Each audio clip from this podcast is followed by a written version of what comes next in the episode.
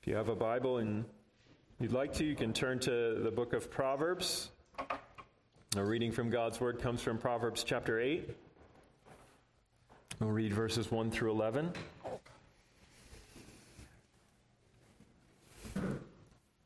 Lend your attention, this is the very Word of God. Does not wisdom call? Does not understanding raise her voice? On the heights, beside the way, at the crossroads, she takes her stand. Beside the gates, in front of the town, at the entrance of the portal, she cries aloud To you, O men, I call, and my cry is to the children of man. O simple ones, learn prudence. O fools, learn sense. Hear, for I will speak noble things, and from my lips will come what is right. For my mouth will utter truth. Wickedness is an abomination to my lips. All the words of my mouth are righteous. There's nothing twisted or crooked in them. They are all straight to him who understands, and right to those who find knowledge. Take my instruction instead of silver, and knowledge rather than choice gold. For wisdom is better than jewels, and all that you may desire cannot compare with her. Thus far, the reading of God's holy word. I invite you to join me in prayer as we ask God's blessing upon the reading and the preaching of His word. Almighty God and Father, we give you thanks this day for bringing us safely before you and assuring us of your great love in the Lord Jesus Christ pressing upon our hearts that it is not the works that we have done which has made a place for us here in your presence in the blessing of eternal life, but so that you may be praised, that your glory may be known. And indeed, because the Lord Jesus Christ has accomplished and satisfied all the demands of justice and righteousness. And so we ask now that you would be pleased to continue to uh, build us up in faith and hope and love, continue to magnify your name, Lord. Our thoughts are far too low of you. And so we pray that you would uh, raise us heavenward that you would showcase the excellencies of your name, you who called us out of darkness into your marvelous light, uh, that we may sing your praise and go on singing until the day that Christ returns and that song is all in all. We pray in Christ's name, amen.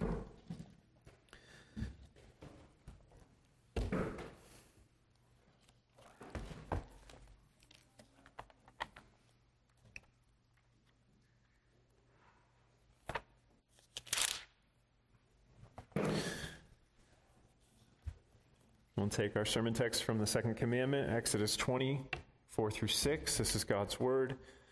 You shall not make for yourself a carved image or any likeness of anything that is in heaven above, or that is in the earth beneath, or that is in the water under the earth. You shall not bow down to them or serve them, for I, the Lord your God, am a jealous God, visiting the iniquity of the fathers on the children to the third and the fourth generation of those who hate me but showing steadfast love to thousands of those who love me and keep my commandments. Thus ends God's word. Question 52 asks What are the reasons annexed to the second commandment? The reasons annexed to the second commandment are God's sovereignty over us, his propriety in us, and the zeal he hath to his own worship. God is so good. I'm struck immediately by the fact that he gives us reasons as if he needed to do that. It's infinitely kind of him, isn't it? We don't even like to give our children reasons. We say, because I said so.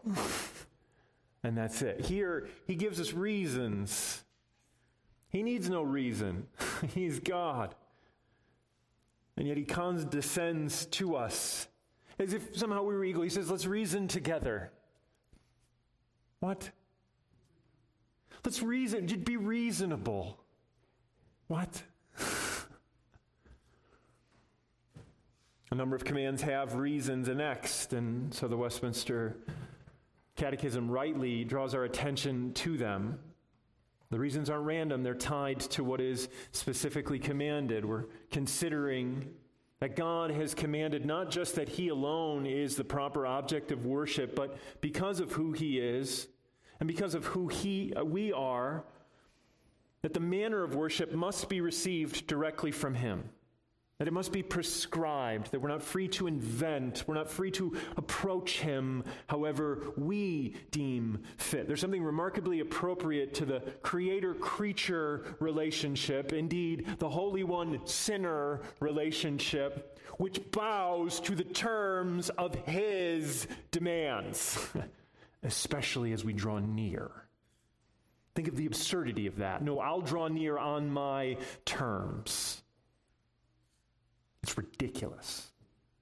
And yet we're guilty of that, are we not? Sin is ridiculous. Your sin is ridiculous. My sin is ridiculous. It's ridiculous. It's shameful.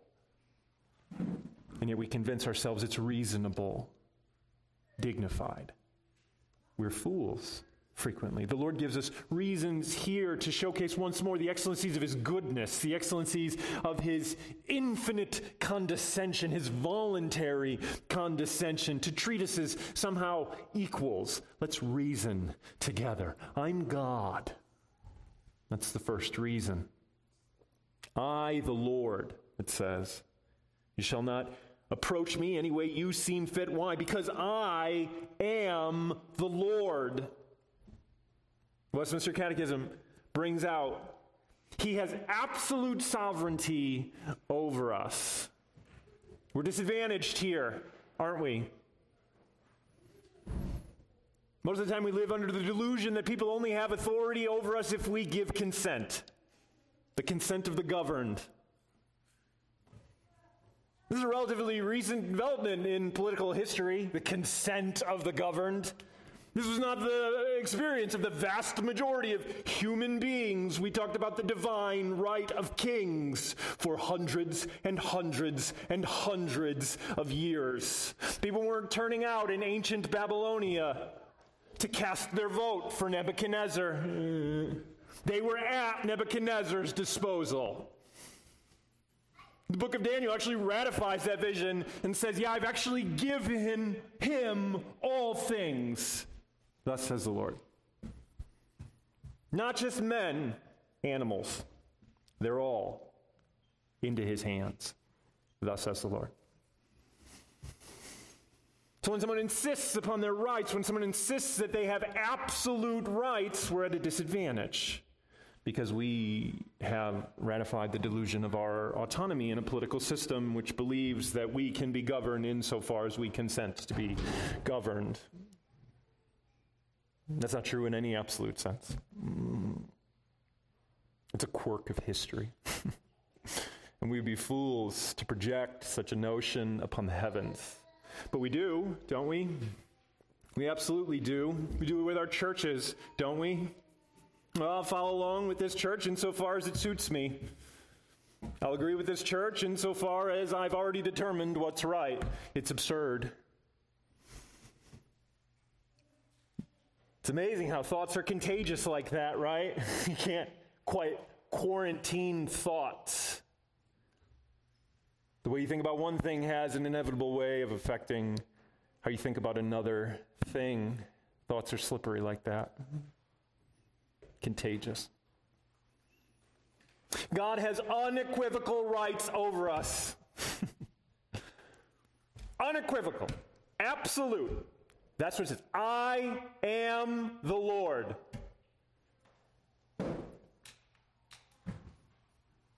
Absolute sovereignty over us. He's patient. remarkably patient, isn't he? He's far more patient than we are. We won't stand for our children disobeying for a second without flinching towards anger and irritation. He's tolerated the vast majority of human history, defying him flagrantly and still extending them good. He's far more patient than we are. How wonderful this God is. How good. How kind. It's remarkably fitting that he has the right to prescribe exactly how creatures, nay, sinners, approach him. And yet, very frequently, we utter that defiant why.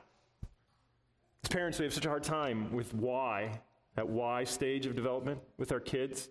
Not like the inquisitive why, like why do bees make honey? That's interesting. But like why in the defiant tone, like it's time for dinner? Why? Finish your dinner. Why? It's time for bed. Why? As parents, we get irritated at it, and yet we strike the same pose before God, don't we? It's time to gather for worship. Why? Show me where it says morning and evening. Why? Why? Why? That's how you sound. It's how you sound. It's how we sound. And it's shameful, ridiculous. He has an absolute right to prescribe how he is to be approached. But it's not just that he has the absolute right to prescribe how he is to be approached. We have the absolute need for him to prescribe how he is to be approached. How do you approach heaven?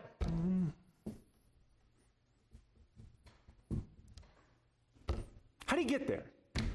Let's just bracket for a second the question of will we be accepted when we get there. Just ask the question how do I draw near to heaven? How do you approach God? It's not something that we have the wherewithal to figure out.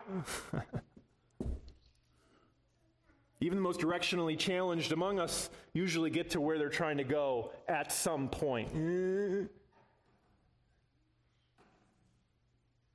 If you want to make your way to Duluth or Chicago, even without a GPS, you'd probably get there eventually.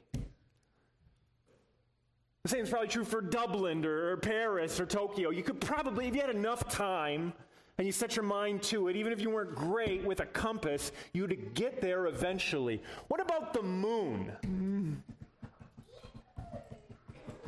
What about a neighboring galaxy? What about the invisible heavens? How do you draw near? God has the right to prescribe, and we have the absolute need for Him to prescribe how we draw near to this place that we can barely even fathom, let alone draw near to. This is why Moses was instructed to construct the tabernacle according to the exact blueprint and design he was shown on the mountain. Why? Because we can't approach heaven on our own initiative.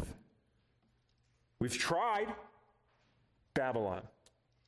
Tower of Babel, right? That's what it was. Let's build our way to heaven. Chaos. We've tried. There's no approach to be had earthward. This is the loveliness of Christ's glory when he says that no one has ascended into heaven except for the one who has descended from heaven, the Son of Man. John 3. It's part of the wonder that he opens up in John 1. He's like, You're going to see more wonderful things than this. You're going to see angels ascending and descending upon the Son of Man. He's prescribed the way to heaven for man, and it's the Lord Jesus Christ. He is the way. God not only has the absolute right to prescribe how to approach we have the absolute need for him to prescribe. For Paul says that he dwells in unapproachable light. It's a wonder that Christ brings us near, is it not? You marvel at that? That we draw near to the place of unapproachable light week in and week out. We draw near to the place of unapproachable light week in and week out. We draw near to the place of unapproachable light week in and week out. Wonder of wonders. It's marvelous to say the least. It's wonderful beyond description. It's a gift that staggers the imagination. And it's been given to us freely. God has the absolute right to prescribe how we worship. We have the absolute need for Him to prescribe how to worship. And this He's given to us in the Lord Jesus Christ as He's taken us for Himself. And so the second observation is not just that He's creator and this absolute sovereign, but He's actually our God. That's what it says I, the Lord, your God. Why are we to heed this instruction to worship Him only as He commands? Because He is the Lord, our God. The question says that the second reason is His propriety in us. We don't use that word a lot. Propriety means something different now, means that which is appropriate or acceptable. That's not what it means here. Propriety means He owns us. He owns you. No qualification. In an absolute sense, the images Scripture uses to press this upon our heart are rather stunning. Your clay. Now he's fashioned you into a vessel of mercy. His name be praised. You're still clay in the potter's hand. He owns you. And we say he owns all things. That might be an objection, right? Doesn't he own all things? The answer is yes, but not in the same way.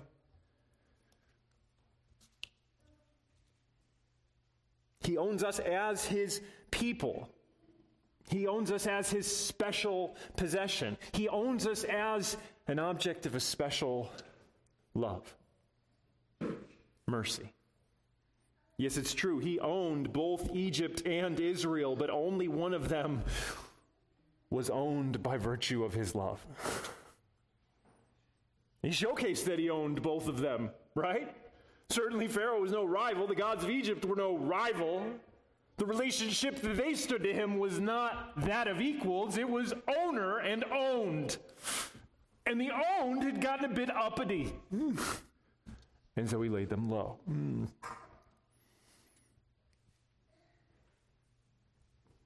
He differentiated between Egypt and Israel is a major theme. I will put a distinction. I will make a distinction. I will differentiate. I will discriminate. God's discriminating love on display. He's placed his electing love upon us. But notice here that his special possession of his people, his staggering electing love, mercy, grace, is here put forth as special fuel unto obedience. Scripture constantly uses this line of thinking. God has set his unwavering, undeserved love upon you, and the response is a return of love. The proper response to the love of God is not to flee from him, but to be drawn to him. It's not license to sin sought elsewhere. It's the life of holiness embraced in the arms of Jesus Christ. That's the reasoning here. Why do we worship God according to the design that He set forth in the Lord Jesus Christ, according to His Word, availing ourselves of these very few things that we're convinced are going to sustain our life in this world of woe until He comes back, indeed, even generate a life of love in the face of misery and sin and fear and collapse, which is going to continue? Why do we do it? Because he's purchased us and we trust him. The response to the Lord's love extending unto us is love for him, reflects imperfectly but truly. Paul says this you were bought with a price. Therefore, glorify God in your members. Lord Jesus Christ makes no dichotomy between the life of grace and obedience. If you love me, you will keep my commandments. The proper internalization of the electing love, the undeserved love of God, is one that yearns to obey, to move towards Him, to follow after Him, to worship Him rightly. The gospel of love draws us near. The gospel of love propels us in lives of obedience and true worship. Give thanks for the special love of God.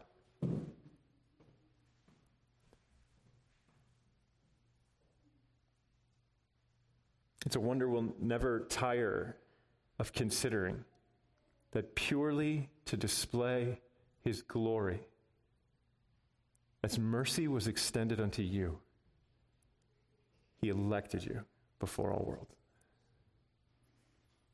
Purely to display the excellencies of this God, not for anything wrought in you,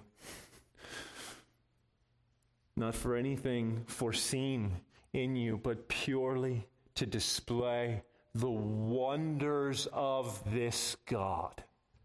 You're a vessel of mercy Give thanks for the special love of God. We can also lament that so frequently our privileges do not translate into humble awe and adoration, do they? This is one of the most bewildering incongruities. It's sad beyond telling that we have such a rich articulation of the riches of who God is and what He has done for us in the Lord Jesus Christ, and somehow we make that an occasion for our pride and our boasting, looking down upon others, especially other Christians. We ought to attend with care and zeal to pure and right worship.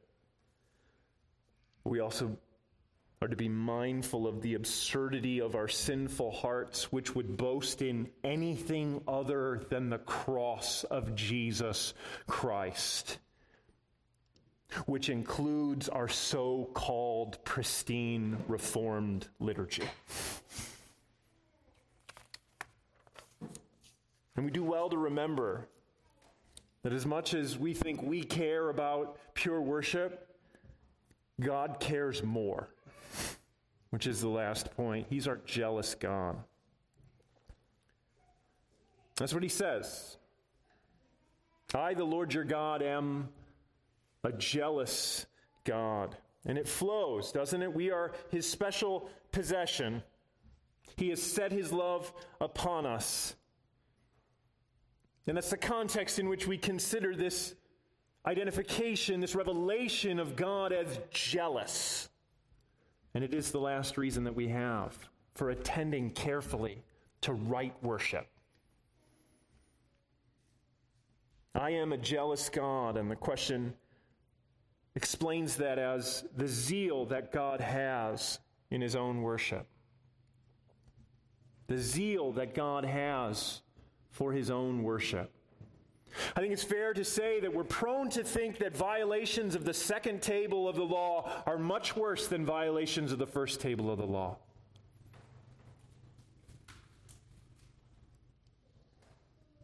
We think, sure, idolatry is bad, but adultery is worse. We sure, sure self love is bad, but murder is worse. And the plain truth of Scripture is we violate the second table of the law because we violate the first table of the law. Isn't that Paul's whole argument in Romans 1? He doesn't start with the dreadful list of sins against man that you can find enumerated in verses 29 and 31. That's the end of the argument. Where does he start? Verse 21 For although they knew God, they neither glorified him as God nor gave thanks to him. They worshiped and served created things rather than the Creator. It all starts with false worship. They forsook God and made idols. And subsequently became barely recognizable as human beings. Those two are closely related, but there's a very plain order in Scripture. People hate each other because they hate God. People do whatever they want to one another because they don't fear the Lord. People view one another as objects because they don't worship the true and living God. God says, I'm a jealous God. And we can understand why. It follows from his special love for us.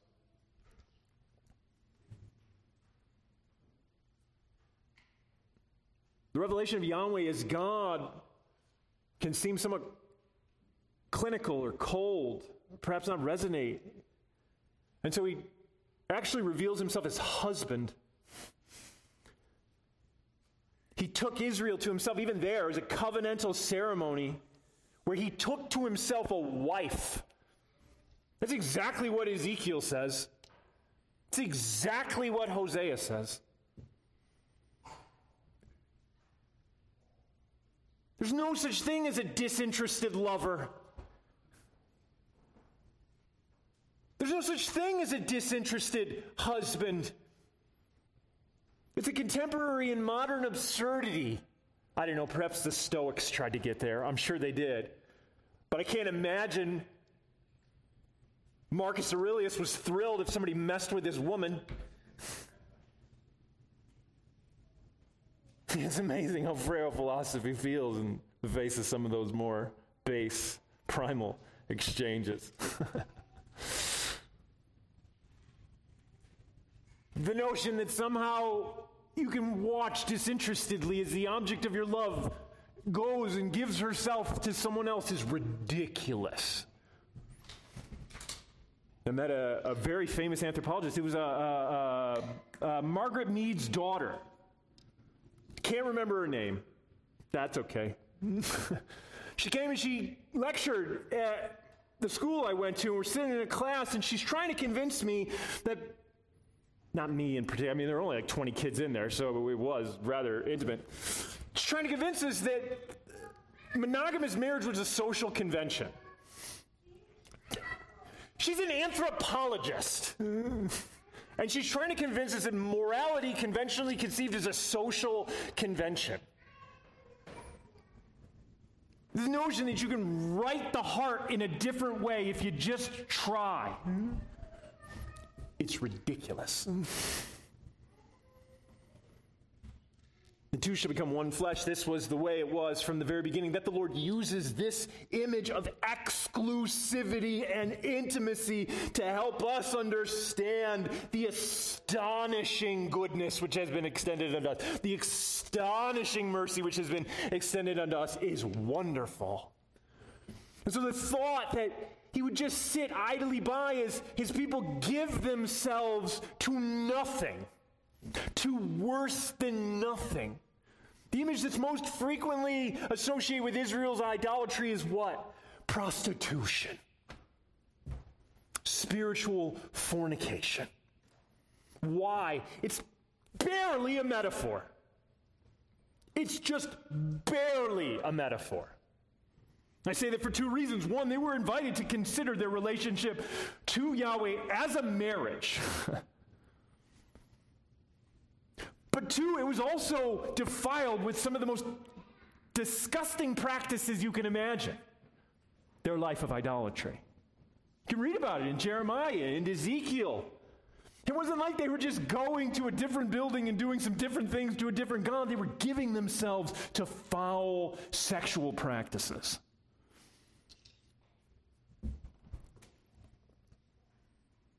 So the language here is appropriate. He's a jealous God. He's people he won't watch as his wife defiles herself under every green tree. Stunning image of our spiritual infidelity. A jealous husband is an iteration of his goodness. Because there's no such thing as a disinterested husband. The Lord took to himself a people publicly. He publicly broke this relationship with him. The wonder of Hosea is that the Lord's steadfast love persists in the face of such treachery. That the Lord did not cast off, though his people had flagrantly been unfaithful in a dreadful and egregious way. There's a certain fittingness to this extension of the iniquity of idolatry unto the children. Why? Because if it's spiritual fornication, it's not just the adulterers who are caught up in it, it's the offspring as well. So he specifically says, I'm visiting this iniquity into the third, into the fourth generation. And fits with that image of idolatry and spiritual adultery. But the practical matter, too, was that idolatry was a family affair. That's what Jeremiah 7 puts forth so plainly. Do you not see what they're doing in the towns of Judah and in the streets of Jerusalem? The children gather wood, the fathers light the fire, the women knead the dough and make cakes to offer to the Queen of heaven. They pour out drink offerings to other gods to arouse my anger. But am I the one they're provoking? declares the Lord. Are they not rather harming themselves to their own shame? Again, the goodness of God so on display here.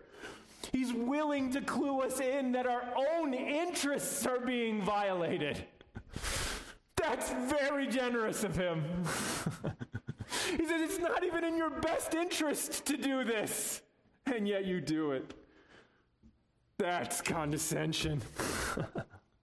That's kindness. Families aren't neutral entities. This is justice that he puts on display here, extending it to the third and the fourth generation. It's justice.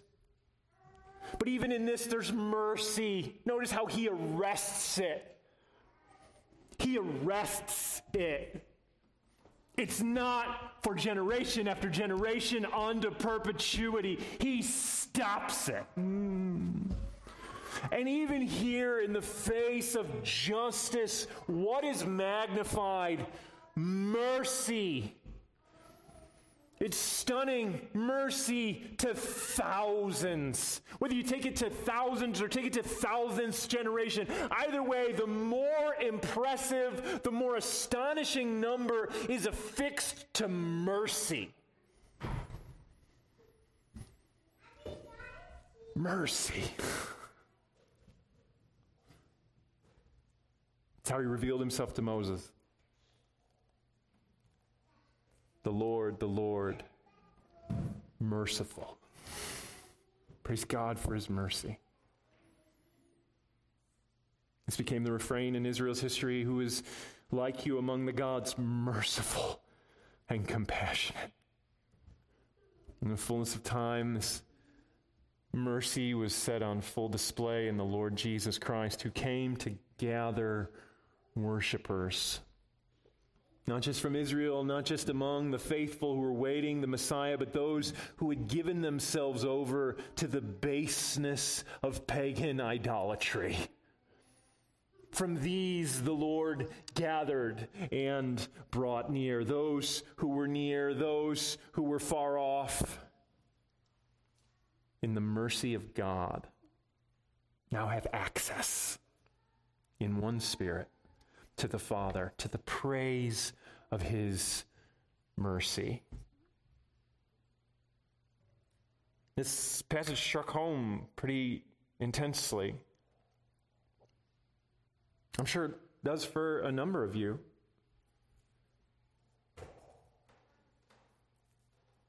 Any number of our parents were idolaters, and yet we received mercy. We weren't made to drink the full cup of even their iniquity. Pray the Lord doesn't force our children to drink the full cup of ours. And rejoice that we've been given a different cup altogether. Not the cup that we deserve, the cup that the Son purchased and filled with salvation and joy to the praise of his glorious grace. Let's pray. Mm-hmm.